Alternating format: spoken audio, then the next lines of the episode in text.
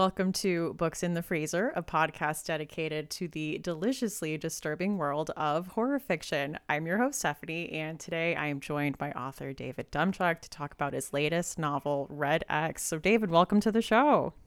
Thank you very much for having me. It's a treat to be here. I am so excited to have you on. I feel like this has been like a long time coming. you know, I know you loved my first book, The Bone Mother, and yes. um, and I was obviously, you know, thrilled with that. But uh, but yes, uh, it's great being on here to talk about something new. Yeah. So yeah, Red X will be coming out at the end of August. As we sit here, it's six weeks away, which is kind of a weird time for most authors, I think, because the work is done mm-hmm. and you're kind of getting ready for a whole sort of promotional push and things like that. But there's really not a lot to do except sit and wait and kind of dread what's going to happen next. So uh, so yeah, it's uh, yeah, I'm not I'm not nervous at all. No, no, not anxious at all. I can't imagine how that must be as an author. Like I feel like I would have to stop myself from checking Goodreads to you know read the every review that comes in. I am sad to say that I have checked Goodreads. Everyone tells you not to, and they are correct. You should not check Goodreads. I have checked Goodreads, and in fact, it was good that I checked Goodreads when I did because one of the um, people who was to review the book uh, didn't finish it, and she indicated it was hard because I was reading and I was trying to figure out why that was, and it was clear that there was in fact a technical problem with the version she downloaded, and that was actually um, really useful information for me that I was able to go back to the publisher with.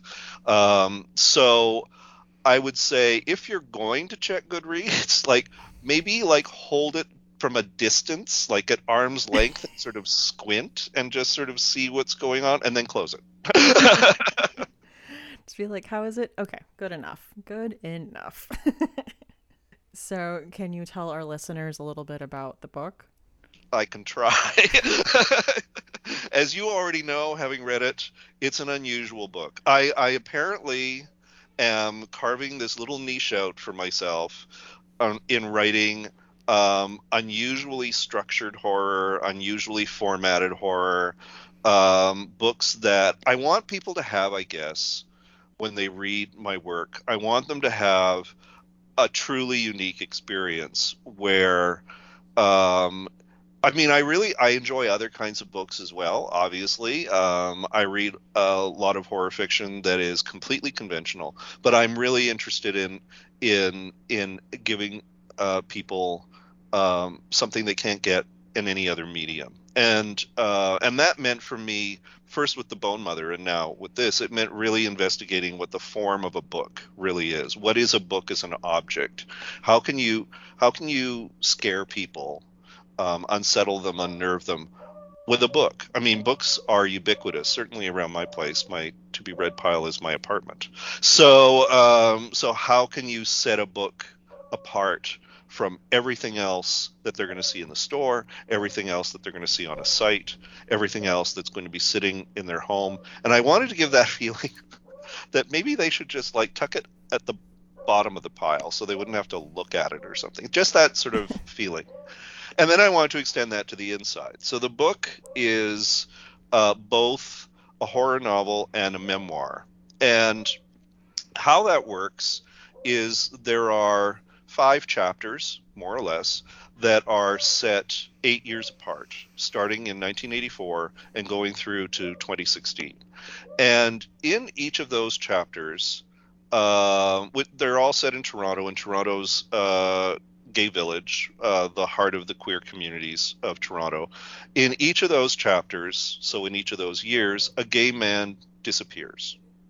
Uh, sometimes more than one gay man, um, depending on the year and they leave behind um, a small circle of friends or family. Uh, these are um, even by uh, queer standards, these men are largely marginalized. Um, they they may be um, people of color. They may be um, people who have addiction issues. Uh, they may be people who are homeless. Uh, they're something has sort of pushed them to the outside edges and has therefore made them vulnerable, apparently, possibly, to a predator. Um, but that's not clear to the family or friends who are left behind. They're baffled. They're they're bereft. They're trying to figure out what they can possibly do, and they're not getting a lot of cooperation from the police or any other authorities. And so these people just basically, you know, vanish into the missing persons files. Um, we know fairly early on, and they come to realize over the course of the many years that the book takes place, that in fact um, something is taking them. And uh, the nature of what that something is is not entirely clear and becomes clearer at a particular point. And and that's basically the thrust of the book. Them coming to realize that first of all there is a community of people who have lost people and that they all need to kind of find each other and that secondly that they need to find a way if it's possible to to stop these disappearances or to identify what it is that is making those disappearances happen so that's the large part of the book then there's the other part of the book and that is the memoir part um, and it consists really of five essays that are interspersed between the fiction sections. They're written by me, they're about me, and a lot of them have to do with my relationship with horror as a queer person. Um, I talk about the phenomenon of gay men disappearing because, of course, it's a very real thing. Um, many large cities um, across North America, around the world, have had um, gay men disappear over decades uh, for one reason or another. Um, frequently, it's foul play, but it's also it's suicide. Um, you know, it's it's drug use. It's it's fleeing family. It's fleeing debts. It's it's it's sometimes uh, murder and and that as a phenomenon um, fascinates me for a bunch of reasons. Um, when I first started the book, there had been some disappearances in Toronto, and then, as I reveal over the course of the book, a friend of mine disappeared um, as one of that succession of disappearances, and then was later found dead. And uh, and we discovered that we had a serial killer in our midst. This happened actually partway through my writing the book, quite separate from all of that. Uh, you know, it was a fictional story until it was not. Yeah. And actually, at that point, I turned to a close friend of mine, uh, my late friend Ing Wong Ward, who uh, was a journalist. And I said to her, because she had been encouraging me to write this all the way through, and I said, I can't write it anymore. I have to stop. And she said, No, no, no.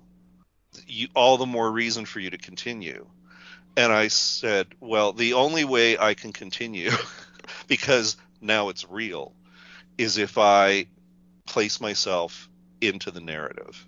And that was how the essays came to me came to be. And and there were other things that I deal with in the essays. I have a particular disability called hypokalemic periodic paralysis. Try saying that three times, um, which is a genetic disorder um, that involves um, an electrolyte imbalance. It's basically my sodium potassium pump is broken, and when that's triggered, um, the connection between my nerves and my muscles goes, and I become paralyzed. That's affected uh, the way that I experience my body. Um, it's increased uh, certain kinds of anxieties for me. Um, so I talk a bit about that. I talk a bit about my relationship with horror as a queer person um, and as a person who has been um, depicted and objectified and stereotyped in horror, but who also wants to kind of reclaim horror as a queer mm. person and situate myself within that. And I also talk about a historical figure that um, is woven into the narrative. His name is Alexander Wood, and and he I, is he has been styled over the years as a kind of a queer pioneer, but uh, in Toronto uh, back when it was the town of York, like over 200 years ago, and unfortunately, his claim to fame as a queer person is that he was accused of sexual assault. He uh, he may or may not have concocted a situation where um, a woman was sexually assaulted, and he, as a magistrate, examined the genitals of a variety of suspects because this woman had apparently scratched them or something. And but of course, in this homophobic village at the time, there was and this and they clearly sensed that he was queer. Um, they they used this as an opportunity, perhaps, to frame him and um, and threaten him with the possibility of imprisonment. Instead, he fled. He went back to Scotland, where he came from, and he waited out a few years until the War of 1812 began, and then he came back and he fought as a soldier, and uh, kind of redeemed himself. And and so his story is woven in not only as as uh, the subject of uh, one of the essays, but also as a as a sort of fictionalized character um, throughout the book. As you can tell, it's very complicated.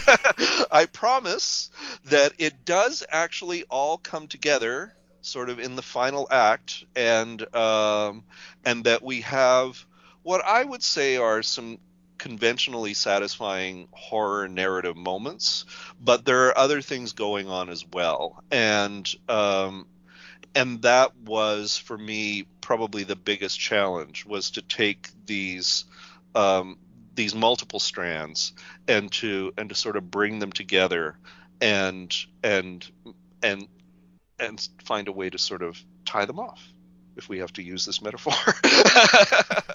so that's pretty much that's pretty much what the book is like. There are other things going on in the book as well, but I don't want to spoil any of those. Um, that's I think that's a fair description. I think yeah, that's definitely more than fair. Good. yeah. yeah, I would say you yeah, it's uh you've got a lot of things cooking, but it all ends up like working out. You got to trust the process, right? well, yeah, I mean, one of the things that was funny about it, this book I mean, much like my first book, my first book started as a play and then was adapted and expanded into a novel. Um, a novel of many voices and many fragments. Mm-hmm. I know some people that drives them out of their minds, but that was where I sort of started um, as as a novelist. And then with this one, this also started as a play. Oh, okay. a play that yeah, a play that never got produced. Um, and um, and and it was actually it was kind of cool in that it was set in a local theater and the idea was that you would be sitting in the theater and experiencing the haunting such as it is all around you the way that the characters do and and the theater is um, a well-known Canadian queer theater, which also added that extra layer to it.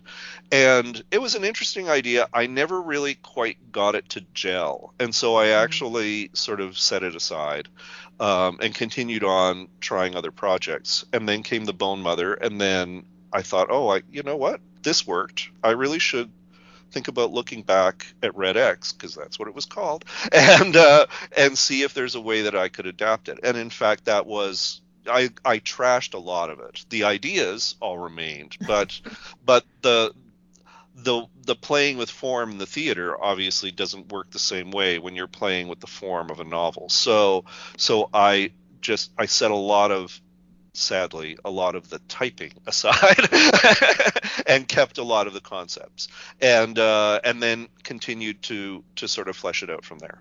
All right, I had no idea that it was a play before, or that it was that was the original form. Never throw anything out. If you are a writer, never throw any put it away somewhere i mean the, the the unfortunate part is number one your home becomes completely filled with paper and number two you never really know where anything is but never throw anything out because sooner or later you know i have gone digging through stuff for like a paragraph that I know that I wrote like 11 years ago or some such thing.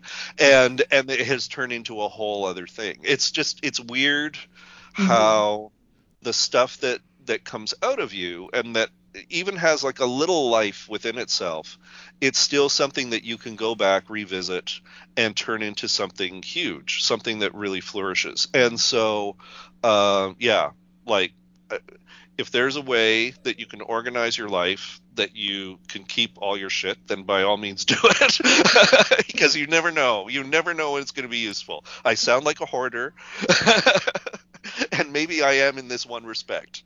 But uh, but yeah, hang on to everything. As long as there's not a suspicious looking old red notebook that shows up. Oh yeah. Well, yes, do watch what it is that shows up in your home.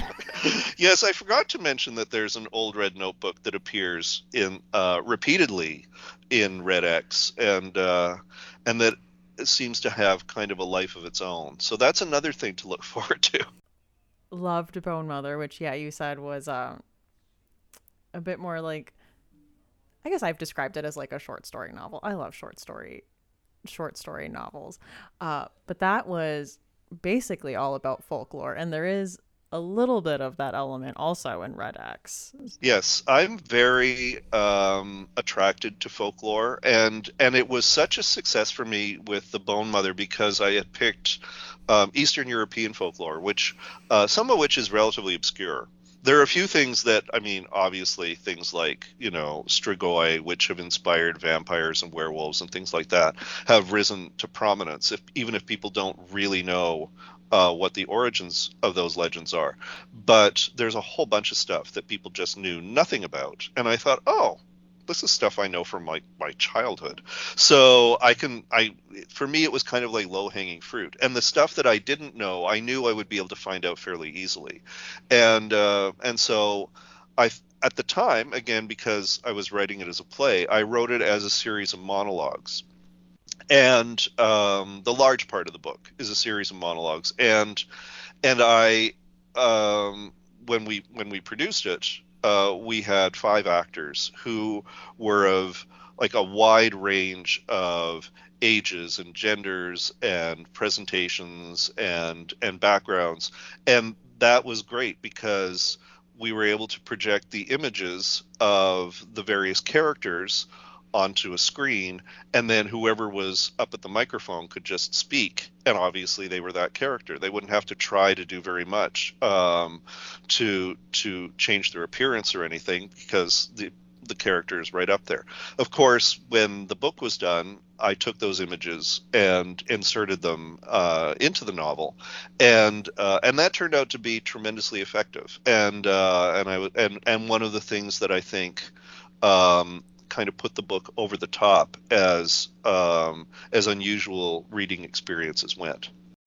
Yeah, I loved that about the book. The the pictures. I mean, you. I feel like in both of your books, yeah, you always add like a little extra thing for the reader to make it an up more than an average reading experience or a conventional reading experience. Well, I, I really like books. I mean, it's hard to tell from the kinds of books I'm writing, but in my heart, I really like books that are fun. And I think that, you know, like there are all kinds of interesting technologies that people have applied to um, making books more interesting, making them richer and more immersive. You know, as a child, I loved pop-up books. You know, and you know, or books where there are like little windows and stuff that were cut through so that you could see what was coming in the next page. When I was a teenager, I mean, one of the best things about being a teenager in like the 70s and the 80s were those uh, wonderfully trashy horror novels that had like windows cut out or embossing, or you would turn the page and there would be this like full color spread of something horrible. Like there would be all, and I was like, oh yeah, I love this stuff, and and it was really great uh, to be able to play with some of that stuff in both these books, and and to sort of see what the future of that is, and not limit it to being gimmicks necessarily. I mean, I suspect that there are people who think that my books are gimmicky books because I do employ some of this stuff.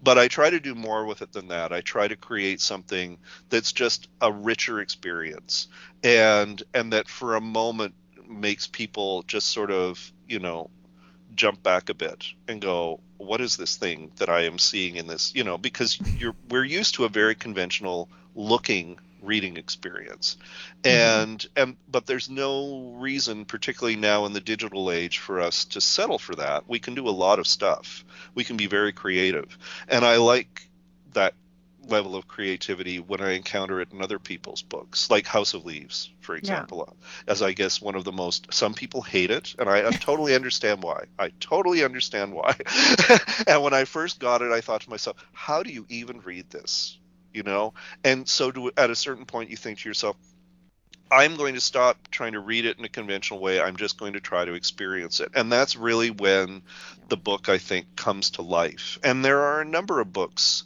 that i've enjoyed over the years that have had that sort of special quality to them. And and i you know i'm a i'm a sucker for it. I'm i'm they saw me coming. I'll spend $40 on it. I don't care it's one of those things like people always ask me as someone who reads a lot of horror books like like how are you scared by something on the page? It's not as effective as something on film per se. I'm like that's not true. You can totally get scared from oh yeah. even even on a page. in, even in a, a fairly um, conventional book. I've certainly had experiences both with horror and with thrillers where I have been reading along and then something happens on the page and it's just like it's the very next line or it's the very next paragraph where I have gasped where I have where I have slammed the book shut once I threw a book across the room I, like I don't know I maybe I'm odd but I have like a really intimate experience with a book when I'm reading it and when I'm fully involved. When I am when when I am completely in it, um, the words are just going directly into my brain. They do not stop at the eyes, and uh, and it really and those moments are are really thrilling for me. And and and that's I think the kind of thing that I hope for for my readers that they get to have you know even a few of those experiences where you know you sit there and you go hey wait what's going on here? And and something really jumps out startles you and affects you in a deep way. And uh, and i think that's an advantage that books have over um, many films many television shows is that it is in fact this almost seamless connection between the author and the mind of the reader.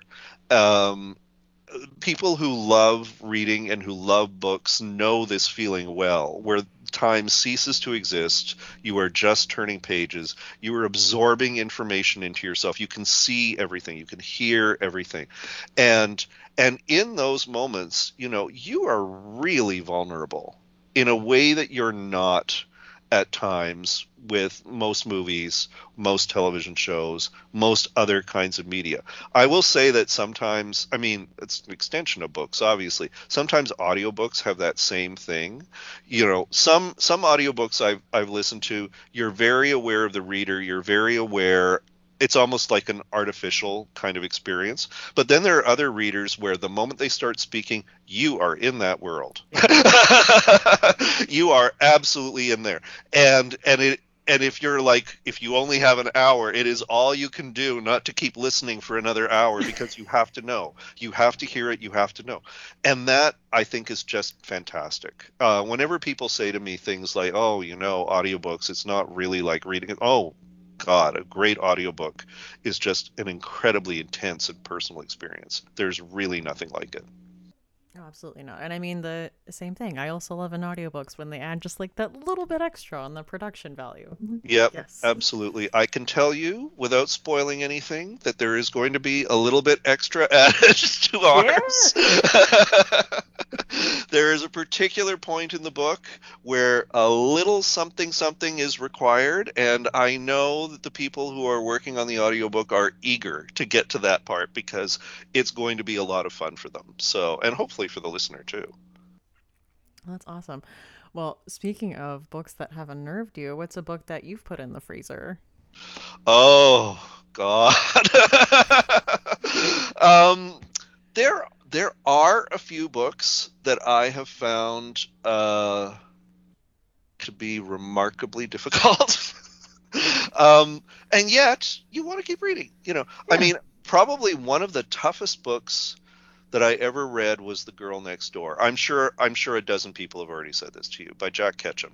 Um, and um, it's all the more unpleasant for being based more or less on a true story, and um, and it's about um, a teenage girl who is held physically captive and sexually captive and is tortured um, by her family and the neighbors, and it is grim, grim, grim, grim. I I I have a beautiful collector's hardcover version of it because I had never I was never able to get a hold of it any other way.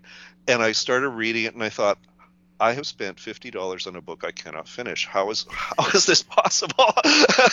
but I pushed through and it's I mean it's it's it's not enjoyable. It is brilliantly written. Um, and you see the darkest side of human nature all the way through this book. Um, and I finished it, and I was I I felt that I had gone through an experience. I will probably never read it again. it is sitting there gathering dust as it should. Um, but yes, that was one. But then there are other ones that there was there was um, Andrew Michael Hurley wrote a book. I think it was his first book called The Loney Mm-hmm. Uh, he's a British author.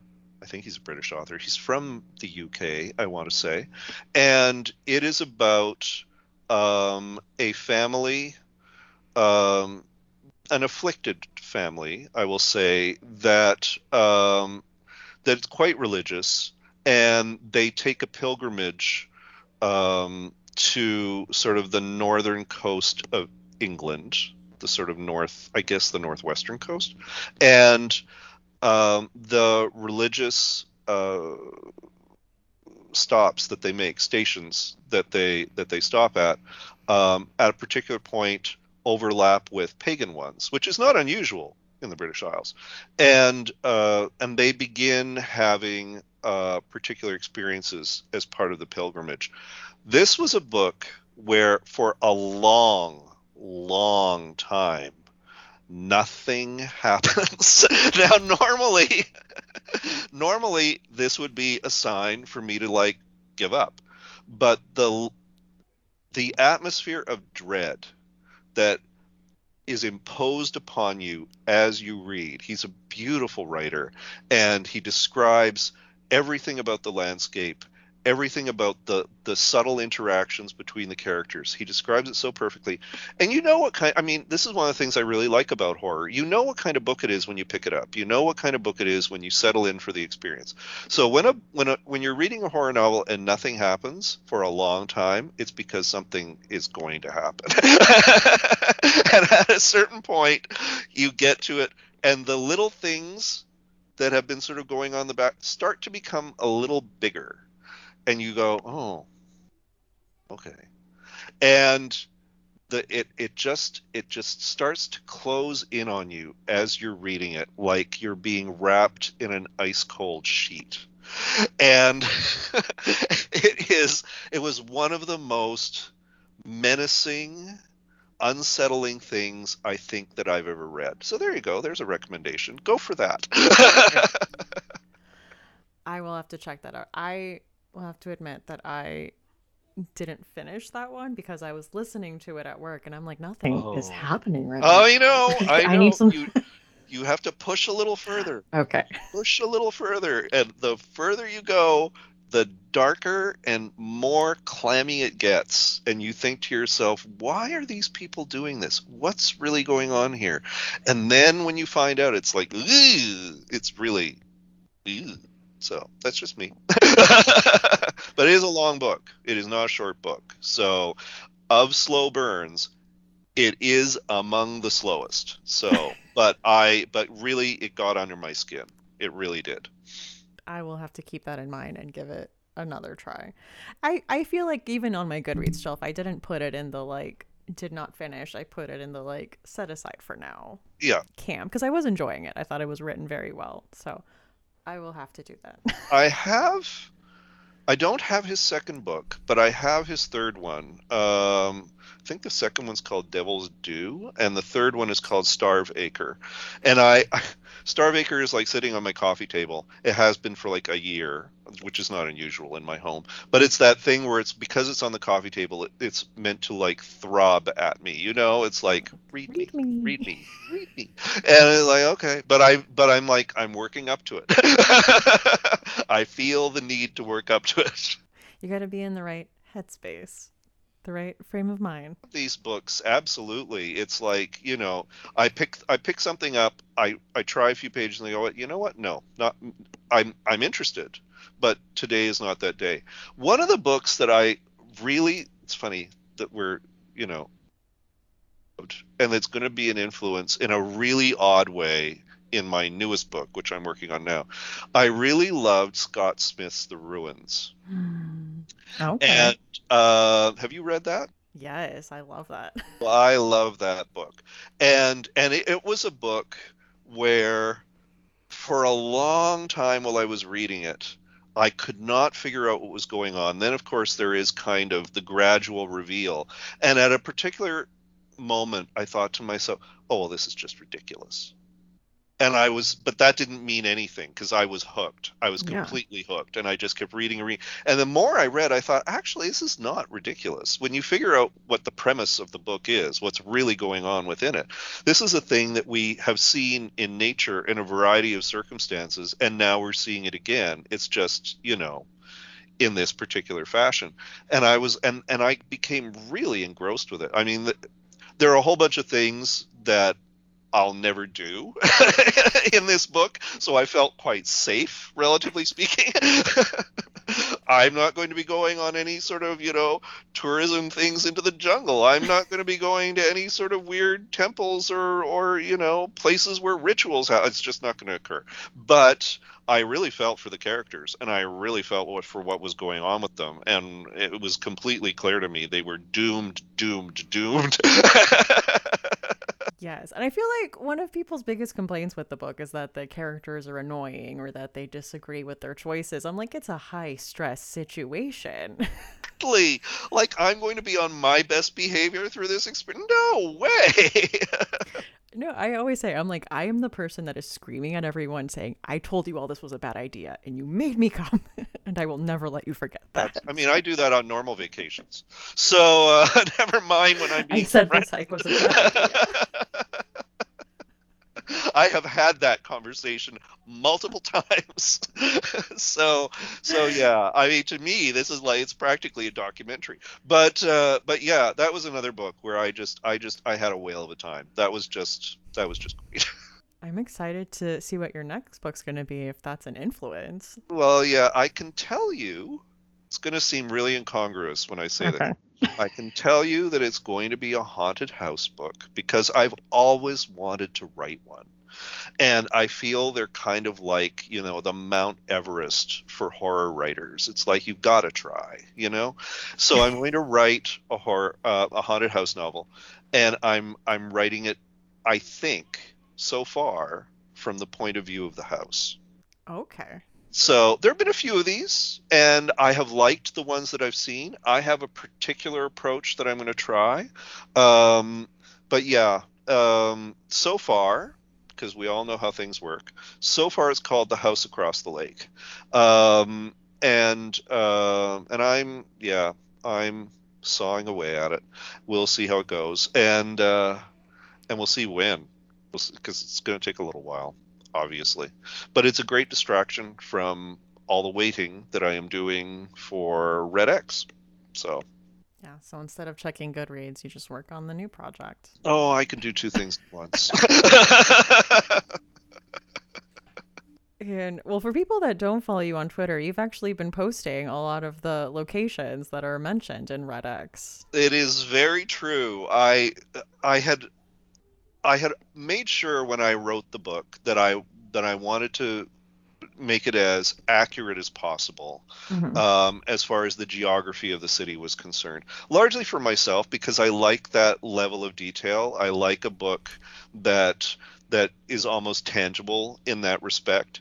Um, and then I thought to myself, well, one of the things that I should do, because some of these places I hadn't seen in years, uh, one of the things I should do is I should go to each of the spots and I should document what they look like now because mm-hmm. some of them we're look we're talking about like 30 years in the past, and um, in some cases more, and uh, and a lot changes in Toronto. Um, one of the things that is a topic.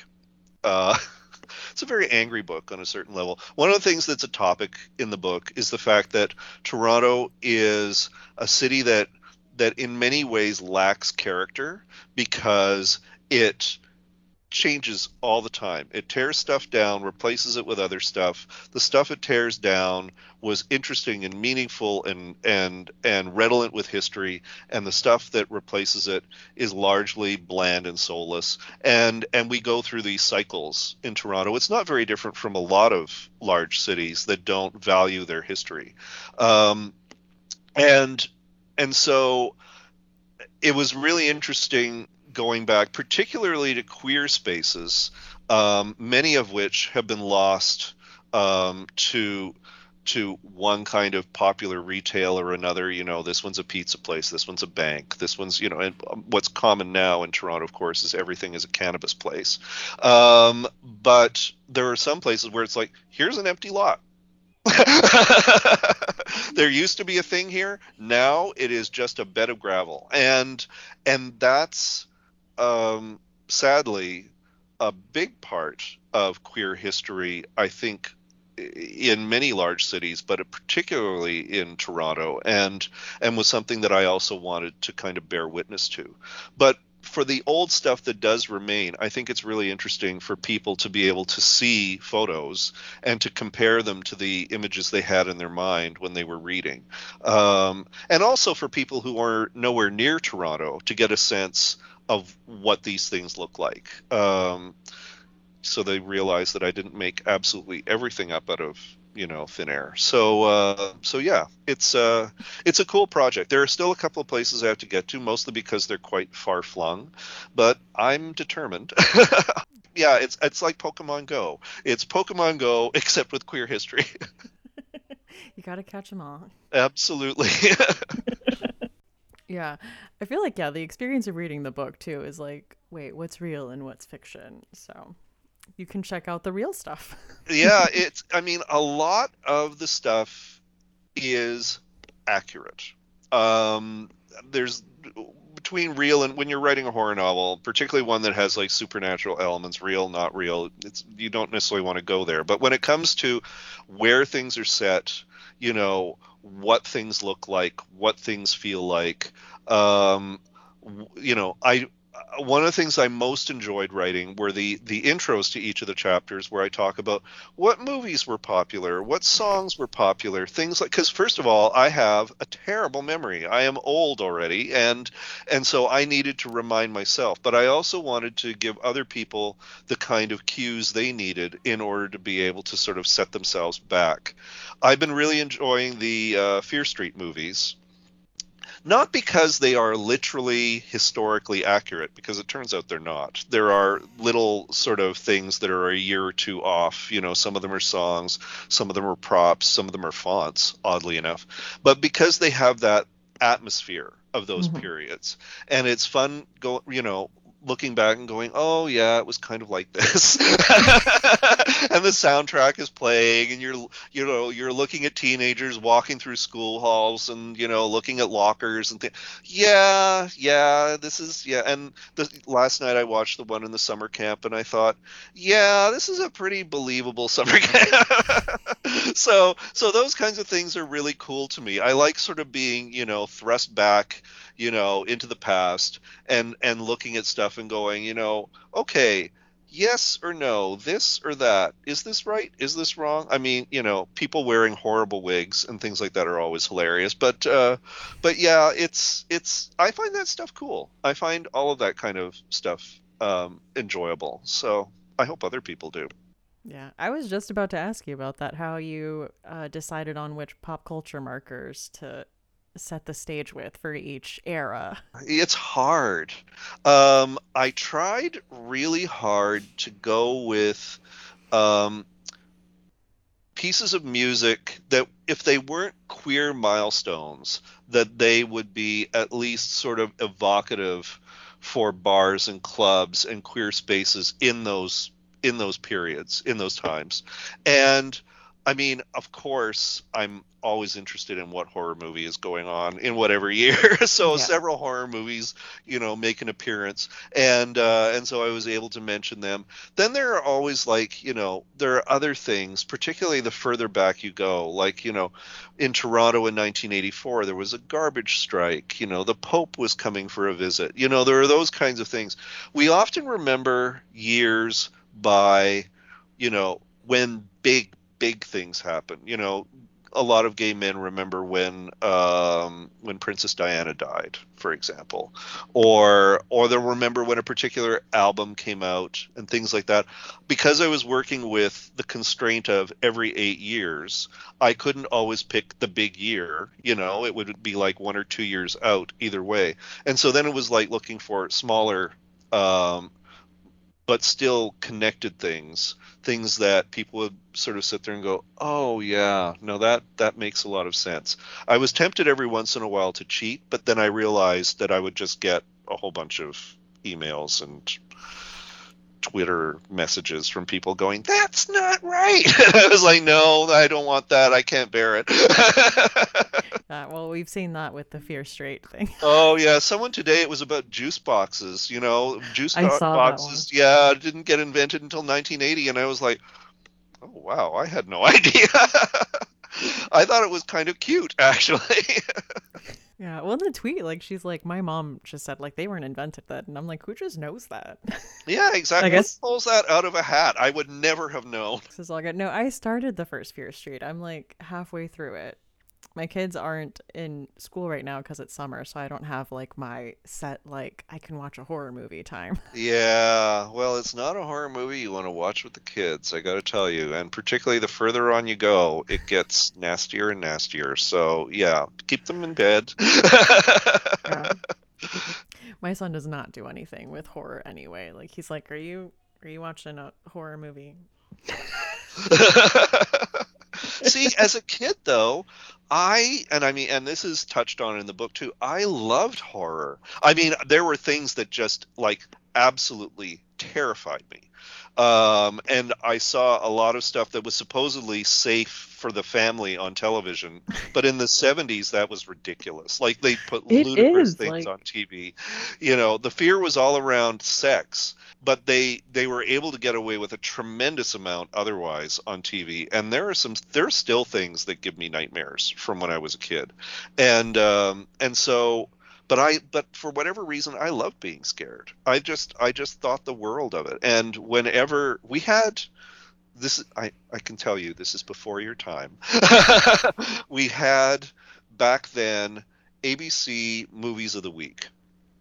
And um, there were several, they went under several titles, but most often they were like the Tuesday night movie or the Thursday night movie or the movie of the week. And often what they were were movies that uh, were inspired by things that were um, at the movie theater that you couldn't possibly do on television. So you know there'd be a version of the of of the movie Carrie, but you couldn't possibly put Carrie on TV. So it would be you know be called The Spell, and it would be you know an entirely different kind of thing. But they had their own you know they had great actors they had their own sort of interesting writing and interesting values. And um, and so there were a ton of these that were really cool.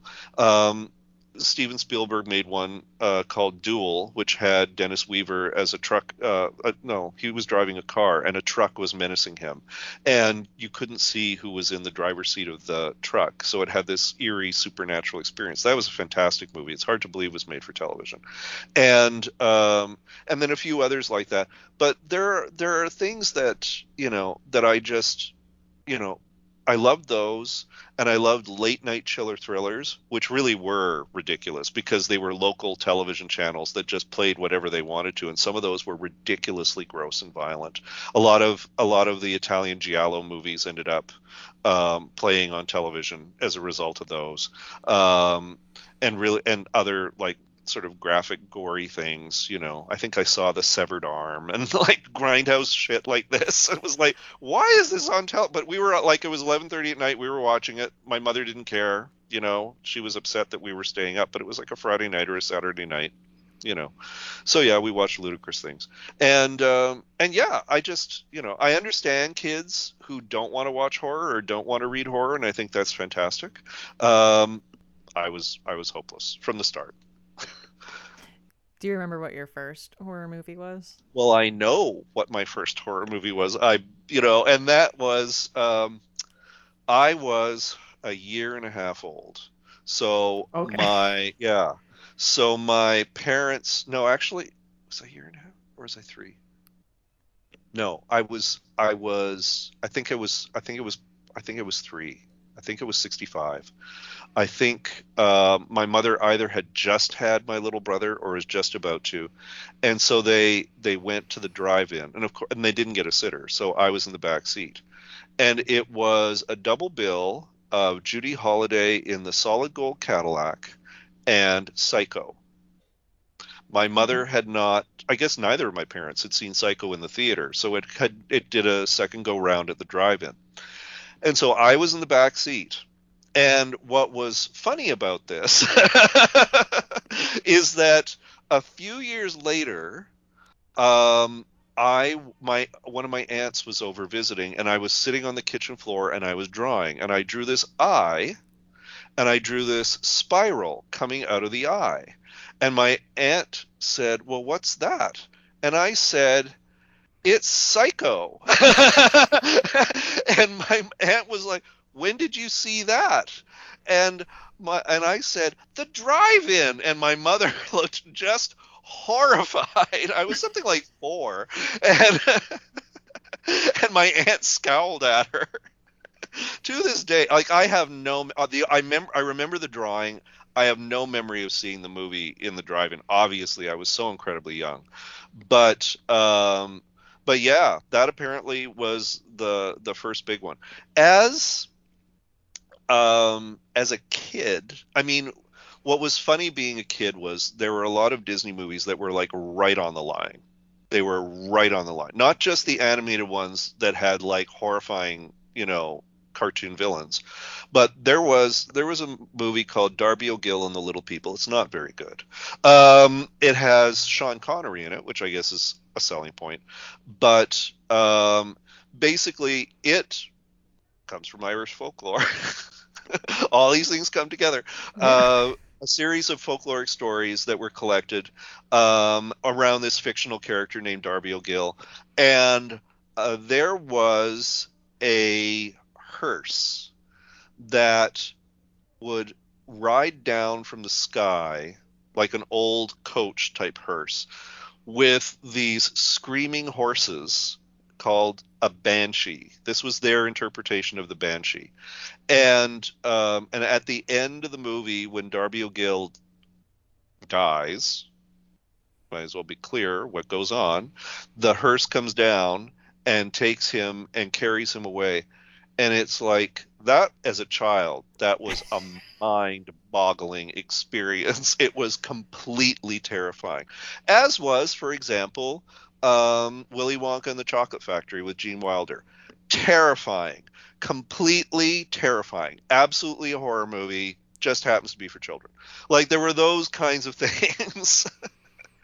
so you know, but uh, but the first the first adult horror movie that I saw was at the drive-in was William Castle's Bug, which was about these incendiary bugs. They look like big cockroaches that climbed out of um, a crack in the ground and um, and and set people on fire.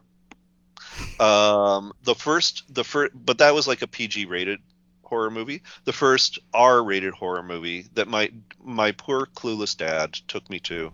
That uh, he had no idea. I wanted to see it. I saw the ads on TV. I thought I could handle it. I was 12. Was Black Christmas.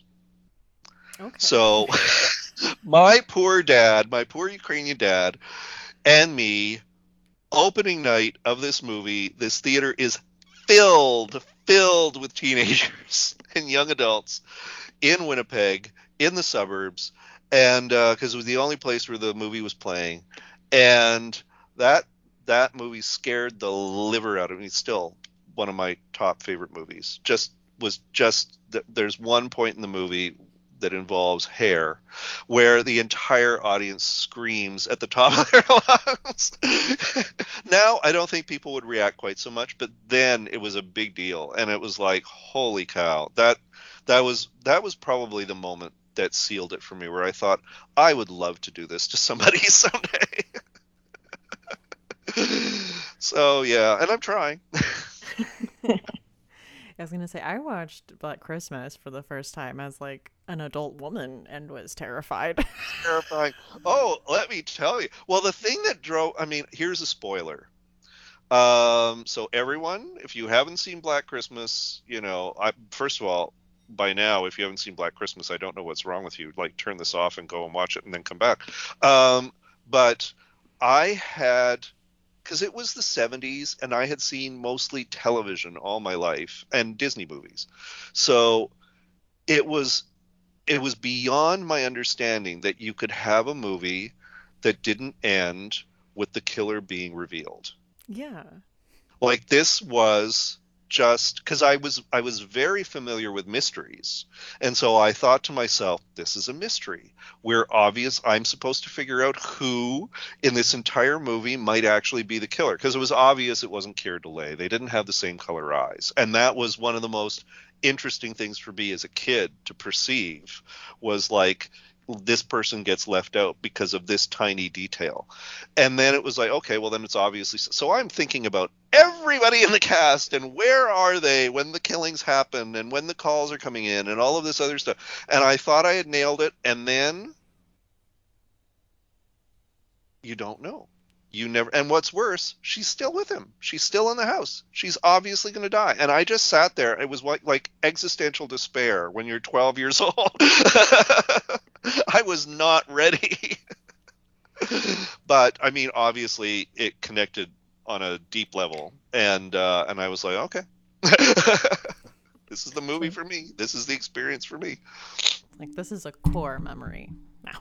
Absolutely, yeah. No, it's a huge thing for me. Yes, you're trying to think who takes their 12 year old to this film.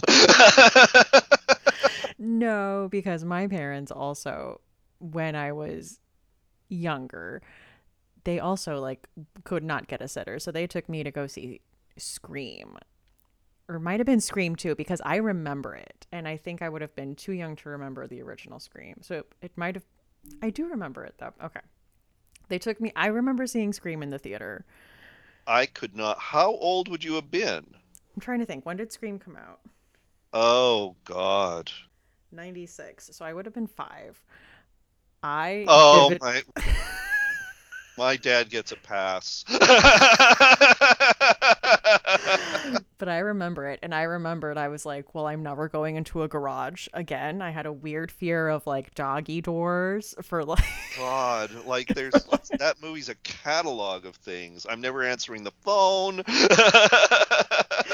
I think I think I watched half of that movie with like my mom's hand over my face.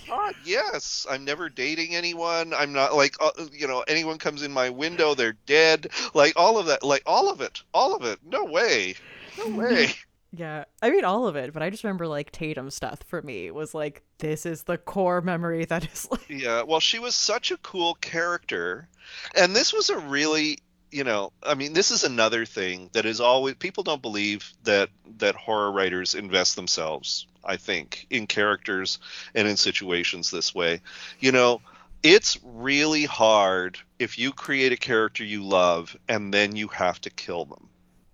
You know that either it's the plot or it's the genre sometimes or or just the machinations of what you're trying to do, you reach a point where you think to yourself, that character's going to go.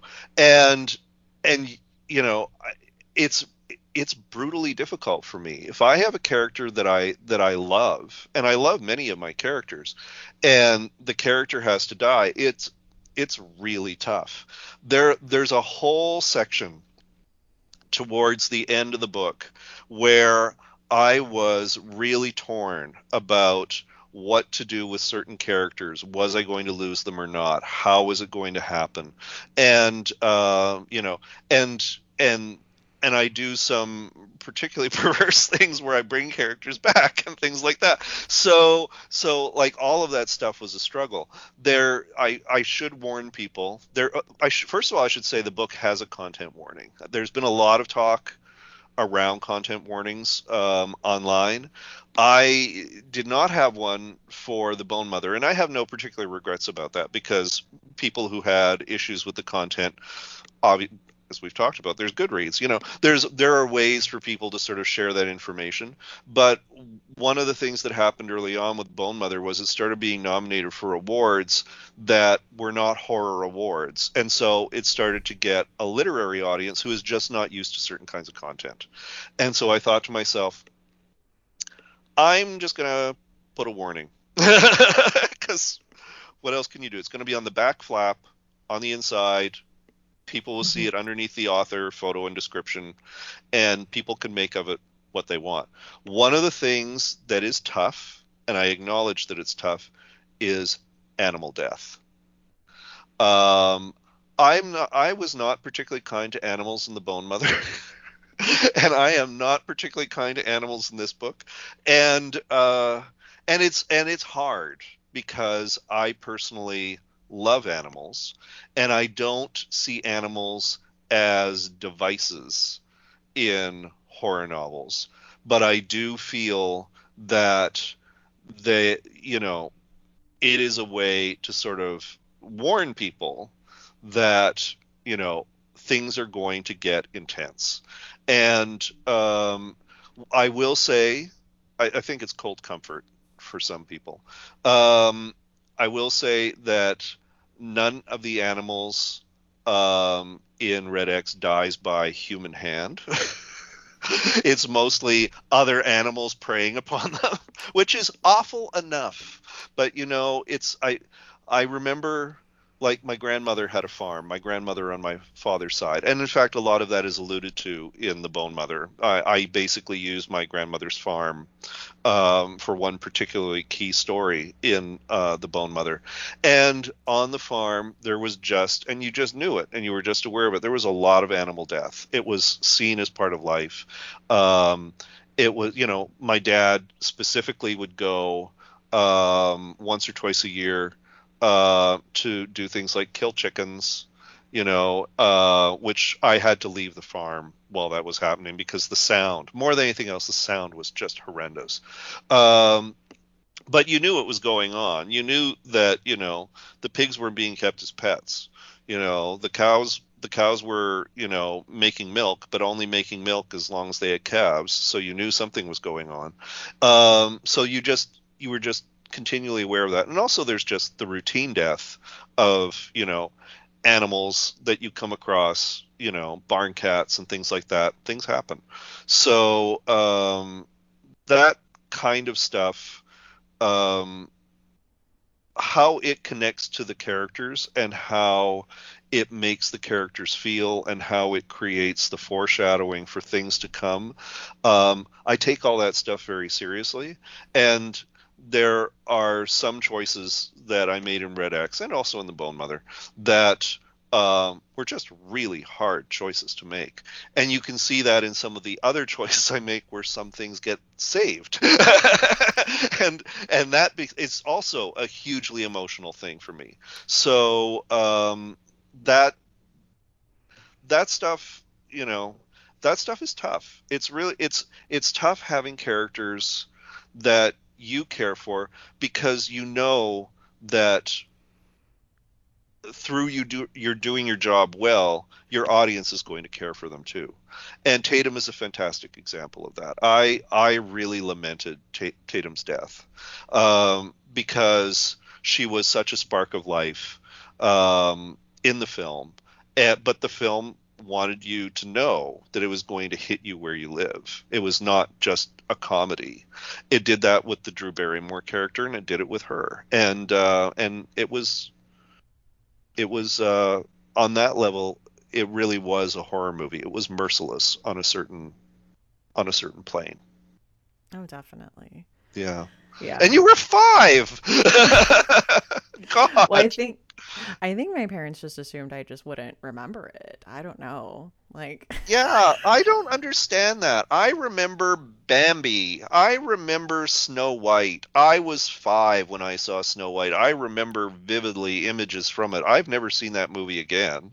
And I remember like huge piles of it. And it's like yeah, kids remember things when they're five. Absolutely, they've had they've seen so little that yeah. anything major that they see, of course, it's going to leave a mark.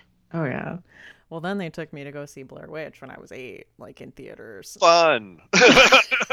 that was also a pickle. oh, fun. because then that's a whole nother like, is this fake or is this real? And I was like, this is really real. I just watched someone die. Um, I don't know. I can't process that in my eight year old brain. yeah. No, that, that, no.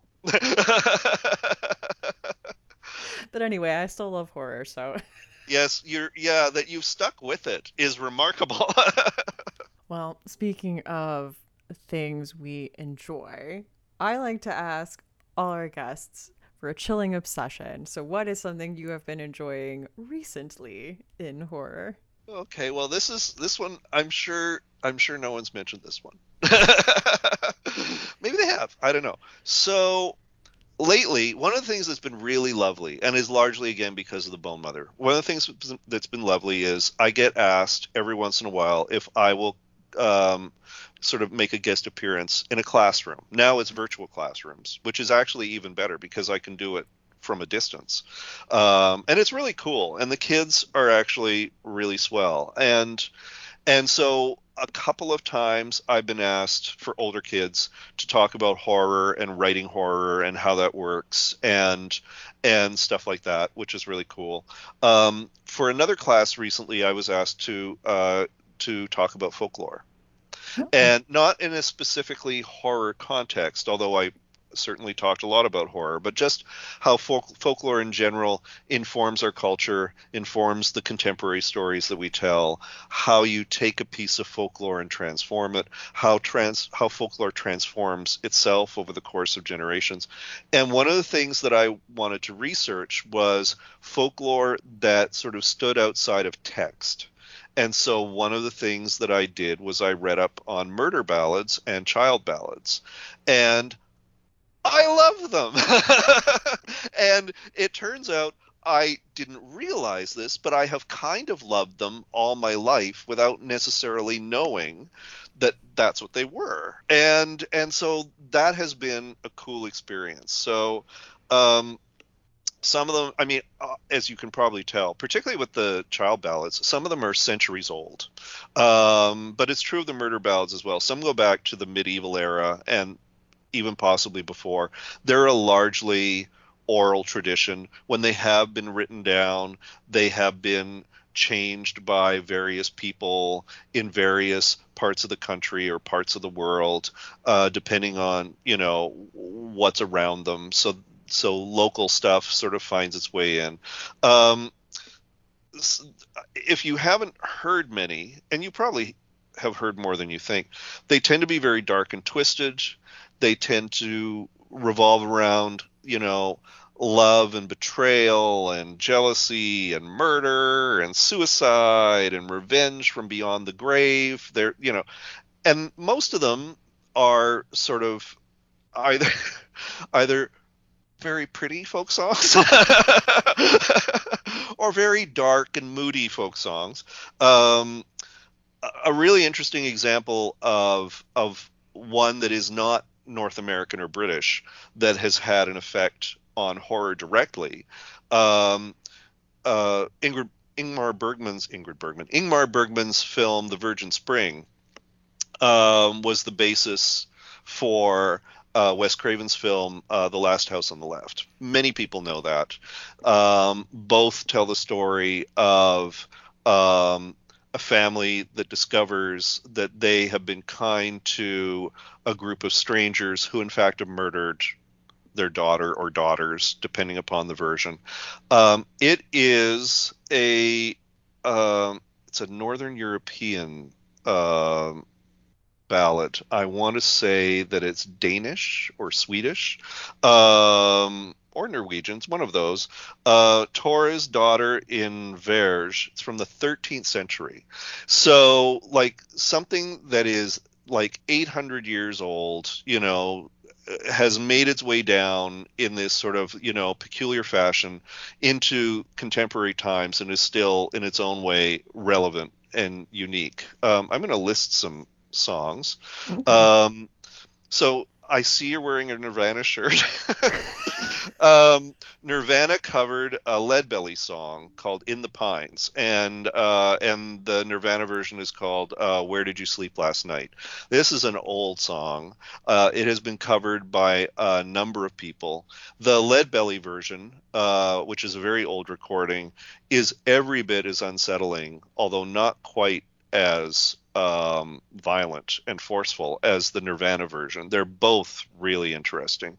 There are old songs like um, there's one called Stagger Lee, another called uh, The Long Black Veil, uh, Two Sisters, Down in the Willow Garden, The Cruel Mother, Frankie and Johnny, which is not only like people now look at it as being kind of campy, but it is in fact a murder ballad, and it was the basis of a movie and like all of this other stuff. So like that's interesting.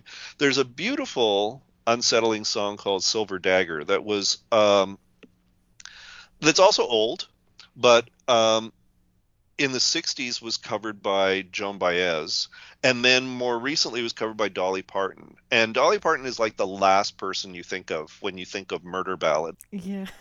Her version is very faithful to to the uh, to the original tone and sound of of uh, of the song. So um, it also is a song that has had many variations depending upon um, who's singing it, what part of the country, what time period. Um, there's a version called Drowsy Sleeper. There are other songs like Made of Man of Constant Sorrow, uh, Come All You Fair and Tender Ladies, uh, which I think was done by like Josh Groban or somebody. And again, like really moody, dark, disturbing, interesting songs. There are some modern versions of uh, murder ballads that I encourage people to check out. Uh, Bruce Springsteen had a whole album, Nebraska, and the title song is absolutely um, in that tradition. Sufjan Stevens, of all people, uh, did one about John Wayne Gacy Jr. Yeah, I know that one. Absolutely. Um, Nick Cave wrote a duet for himself and Kylie Minogue called Where the Wild Roses Grow. It was inspired by the traditional song Down in the Willow Garden. And I have a personal favorite, um, if you can call it that. Uh, that I heard when it first came out because I'm ancient. Um, there was a band, it was a proto punk band in 1977 called Suicide, and they sang a song or screamed a song called Frankie Teardrop that is over 10 minutes long and is a two hour grindhouse horror movie in 10 minutes. It is almost unbearable to listen to. oh my gosh. It is it is an experience. It's I mean many people can only listen to it once. I believe, in fact, there was. It might have been a British television show where the evil host every once in a while would force somebody to sit in like you know like an old grimy dirty empty apartment building or something like that with headphones on and to listen to the song for as long as they possibly could and most people bailed because it is just so intense um, worth checking out. so yeah, murder ballads, murder ballads, and child ballads. They're they're they're fascinating. I I I don't think this book is going to be influenced by them, but I absolutely am going to write some things that will be because I just I think they're captivating. Yeah. yeah. Absolutely. This is going to send me down like a Spotify rabbit hole, like looking. I use Tidal, and Tidal actually has a playlist called Murder Ballads, and it's quite a good list. It's not hmm. comprehensive, hmm. but it's it's there are some really interesting choices on it. Yeah, Spotify. I'm sure there are people who have playlists yeah. of Murder Ballads on Spotify. Absolutely. Gotta be yeah, some user generated murder ballad playlist out there. Totally. If not, I'll go in there and make one. I don't care. well, I'm gonna have to yeah look through all these titles you mentioned and just like make a make a murder ballad playlist. Oh yeah. which leads me into my other question, which is, what is your final girl song? So my final girl song uh, certainly does not have a final girl as a victim. Um, I'm choosing Howl by Florence and the Machine. First of all, it is just a banger of a song. And secondly, mm-hmm. folklore infle- inflected, um, very much around the idea of um, romantic love and sexual passion churning within you and turning you into another kind of creature. There is a lot of shapeshifty, werewolfy stuff going on in it. The imagery is incredibly intense and strong. She has just such a wonderful voice and uh, and deploys it beautifully. And I really do think of it as being an incredibly cinematic song as well you can easily picture it, you know, in the final 10 minutes of of almost any slasher movie you might hope for. so I I uh I absolutely go with that. Awesome. It's a fantastic choice and I am glad that Florence is finally on the playlist. Yay! She's made it. All right. Well, thank you so much for joining me today to talk about Red X.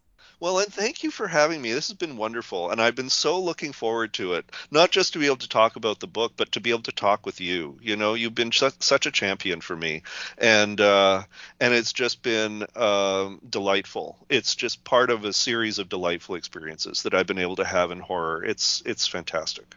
Well, thank you. I loved getting to talk to you too. And everyone listening should go check out Red X. well, thank you again. Well, thank you again. This was terrific. I'm glad we were able to do it. Books in the Freezer is a bi weekly podcast. We post episodes every other Tuesday. You can find us on Twitter at Books Freezer Pod, on Instagram at Books in the Freezer, on Facebook at facebook.com slash Books in the Freezer, and on TikTok at Books in the Freezer. You can also send us an email at booksinthefreezer at gmail.com. If you would like to support the podcast, there are a few ways to do that. One of them is to become a Patreon supporter. Go to patreon.com slash books in the freezer and check out all the perks we have to offer. There is a one, three, and a five dollar level. And there's all kinds of rewards from getting episodes released early and finding out what episodes are going to be out the week before to I'm hoping now that my schedule is going to be a little more secure, starting up having movie nights again, and of course being a part of the Voxer group chat. So go on patreon.com and check that out if that sounds interesting to you. Another way to support the podcast is to use the Amazon link that is in the show notes. That's going to take you right to Amazon. You would do your normal Amazon shopping that you would normally do. And a small percentage of that goes to help out the podcast. Now, you can help out the podcast without spending any money. And an easy way to do that is by leaving a review on a platform like Apple Podcasts. That helps the podcast gain a lot of visibility. So, thank you so much to all of you who have taken the time to do that already. And of course, all of you that post about listening to the podcast on social media and like tag me when you're reading books that have been recommended. I love all of that. And thank you for that. I'm Stephanie. You can find me on Twitter at lady underscore Gagnon, That's L A D Y underscore G A G N O N. Or on Instagram at That's What She Read. And that's that's with two A's. Thank you for listening and see you next time on Books in the Freezer.